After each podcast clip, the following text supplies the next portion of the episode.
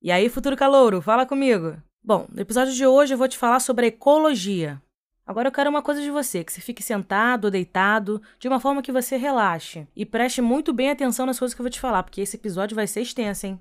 Como eu falei, o episódio de hoje é sobre ecologia, mas especificamente vamos falar sobre as relações ecológicas. Primeira coisa, vamos dividir o tema em duas grandes categorias: a ecobiose e a alelobiose. Quase não sai. Ó, fica preparado, calor, que vai ter muito nome assim estranho, hein? Mas para esse nome entrar na tua cachola, vou falar de novo, hein? Ecobiose e alelobiose. Os dois tratam de relação, mas a ecobiose ela foca na relação entre os seres vivos e o meio abiótico enquanto a alelobiose ela estuda a relação dos seres vivos entre si.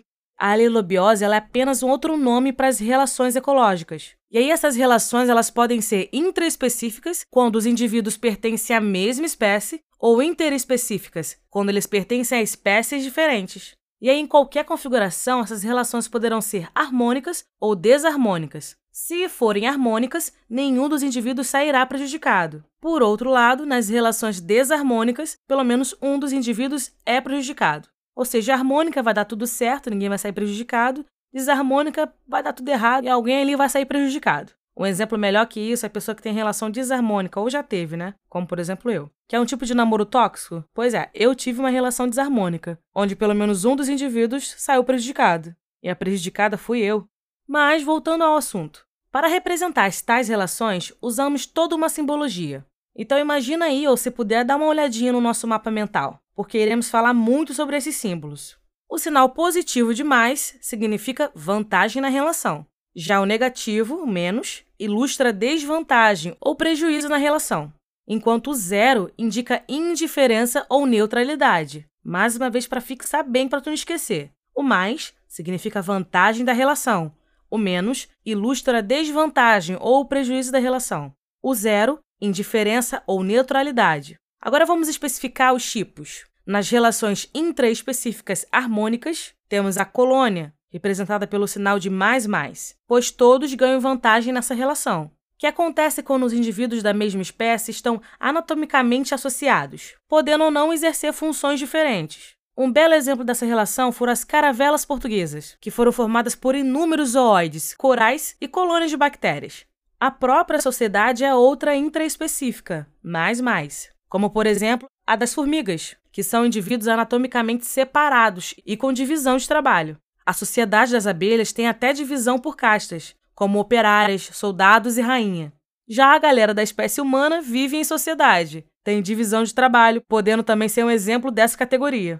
Agora, Calouro, prepara a mente porque estamos chegando nas relações desarmônicas. Começando por canibalismo, que é o sinal de mais e menos, caracterizado por um indivíduo que se alimenta de outro da própria espécie. Tem noção? Em algumas espécies, isso pode ser um comportamento sexual, principalmente de alguns artrópodes, como a louva-a-Deus fêmea, que mata e come o macho durante o ato sexual para ficar mais fértil. Imagine se essa moda pega, hein? Já a competição intraespecífica é a competição entre indivíduos da mesma espécie por determinado recurso, como por exemplo território, alimento ou parceiro. Geralmente ambos são prejudicados, por isso ele tem sinal menos menos, porque mesmo que ele vença a competição, ele teve um gasto de energia e acabou ferido. Agora, passando para as relações interespecíficas harmônicas, temos o mutualismo totalmente, mais mais por ser uma associação onde ambos são beneficiados, ou seja, sem um, o outro morre. Vale lembrar que essa relação ela ocorre entre indivíduos de espécies diferentes. Um exemplo são as vacas, animais ruminantes, associadas a bactérias que digerem a celulose. A protocooperação é outro tipo, mais mais, sendo que ela não é obrigatória. Então os indivíduos eles podem ter uma vida independente, mas é vantajoso quando colaboram entre si. São exemplos o jacaré, o seu dentista, o pássaro palito, porque eles conseguem sobreviver separados um do outro. Mas quando estão juntos, o pássaro ele limpa os dentes do jacaré, retirando o alimento para si e dando em troca um tratamento dentário grátis. Mas se liga, atualmente todas as relações mais mais interespecíficas podem ser classificadas como mutualismo. Cuidado, tá, para não confundir protocooperação com comensalismo. Essa é uma relação mais e zero porque uma das partes envolvidas é indiferente, não sairá prejudicado nem favorecido. Um exemplo disso são os tubarões e as rêmoras.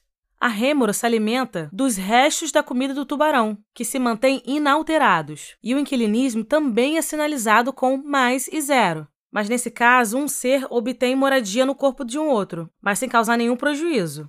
Uma curiosidade é que nas plantas esse comportamento é chamado de epifitismo, como no caso da bromélia e da orquídea sobre as outras plantas. Agora, para acabar, hein, temos as interespecíficas desarmônicas. A predação ocorre quando um indivíduo se alimenta do outro, e eles são de espécies diferentes. Lembrando que se fossem da mesma espécie, seria canibalismo, certo? Não que esteja tudo certo no canibalismo, né? Pelo amor de Deus, mas enfim.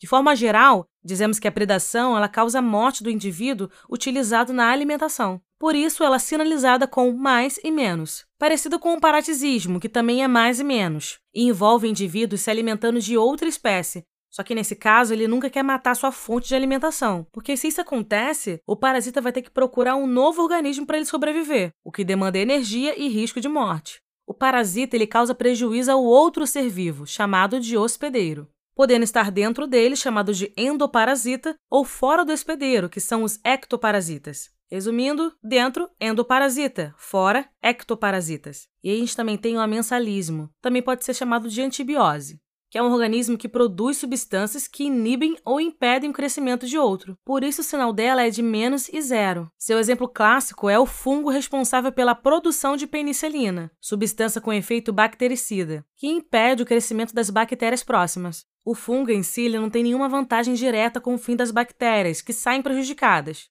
Por fim, temos a competição interespecífica, com o sinal menos menos, significando a competição entre duas espécies diferentes, com nichos ecológicos semelhantes. Como na competição intraespecífica, ambos saem prejudicados, pois gastam energia, tempo para vencer o concorrente e conquistar o recurso disputado. Aqui podemos ter casos onde as espécies competem por um mesmo recurso limitado. A isso chamamos de princípio de exclusão competitiva, ou princípio de Gauss. Quando isso acontece, a espécie perdedora poderá mudar de nicho, migrar ou até mesmo se extinguir.